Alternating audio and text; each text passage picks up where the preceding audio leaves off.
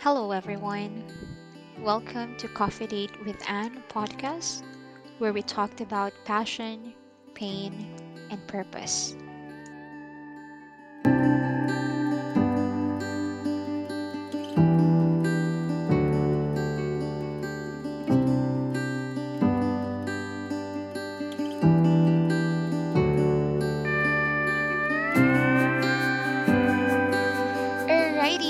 Happy Thursday, everyone.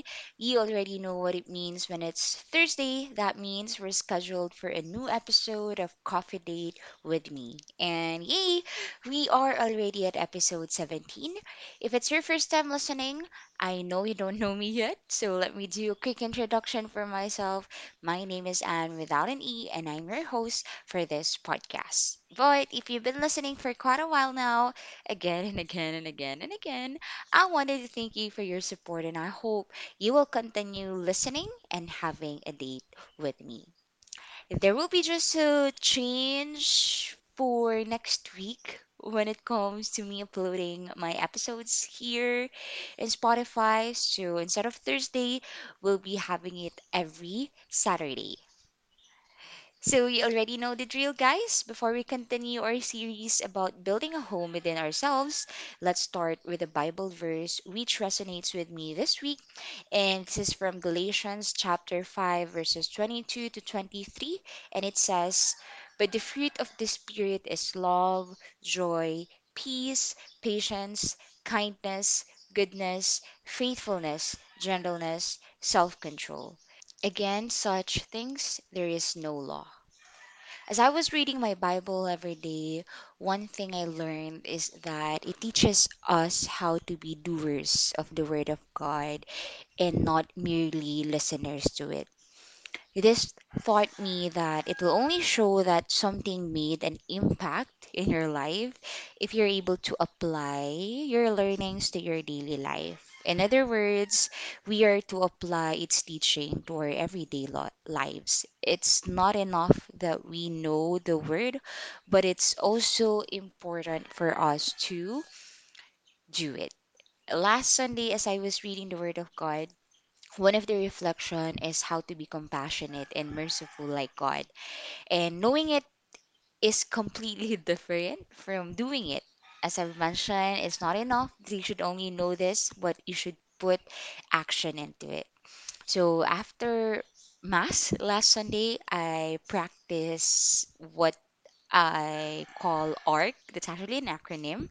It means one random act of kindness. So I bought food and gave it to someone in the street.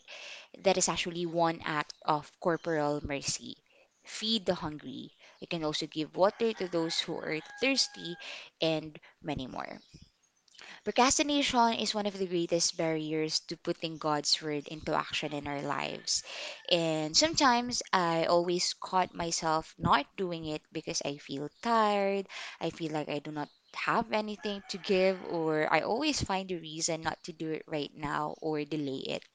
So, this Bible verse reminded me to have self control that once I think of doing it, I should be able to deliver it the soonest time possible. I ask God to fill me with power of self control in order to overcome procrastination and be a doer of the word. So, if this Bible verse speaks to you as well, please let me know by sharing it with me through my socials. And if you wanted to share another Bible verse that resonates with you this week, I am also open to that. I will really be happy to read it. So, please make my days and connect with me. Anyways, we are already at episode 17 of this podcast, and we will continue with part 4 of the series from the previous three episodes of Building a Home Within Ourselves. And if you haven't listened to it yet, you can just click that previous button below so you could catch up before continuing with this episode. But if you wanted to continue, then go ahead. So for this episode, it will circle around this topic about self love is reflected in the way you treat yourself. You know, wanting to build a home within yourself to come to at the end of the day, as opposed to begging others for that love, is the ultimate form of self love.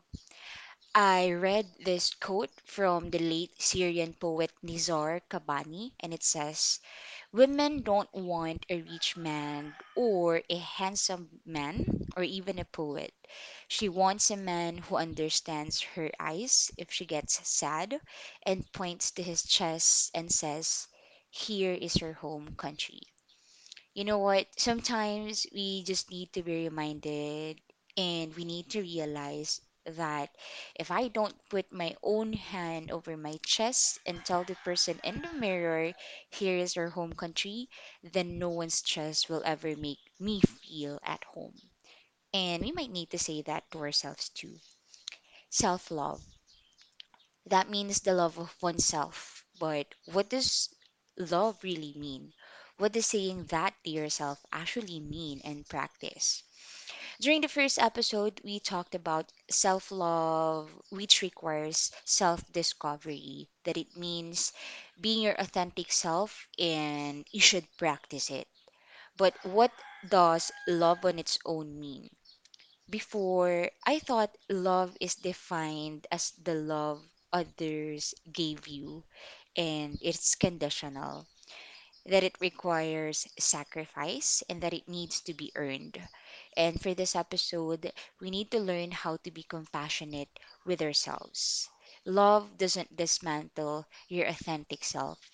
Love doesn't belittle your authentic self. Love doesn't require you to change your authentic self. Love is not in words, rather, love is in action. Love is a treatment. In other words, love is about how you treat the one you love. So, sure, we want to believe that love is the passionate, butterfly inducing feeling that we feel towards someone, the depleting urge to be with them. It can feel that way, but it cannot be only that. Love is not self depleting or tiring. And to love is not about what you feel, it is about putting that love into action. It is not enough that you say you will love yourself starting now, you should do something about it. So, before we end this episode, I actually have one question I wanted to ask you. If you say that you love yourself, what are you doing to show that? Anyways, I need to cut this episode this short, but definitely we still have one we still have more things to talk about in our journey of building a home within ourselves.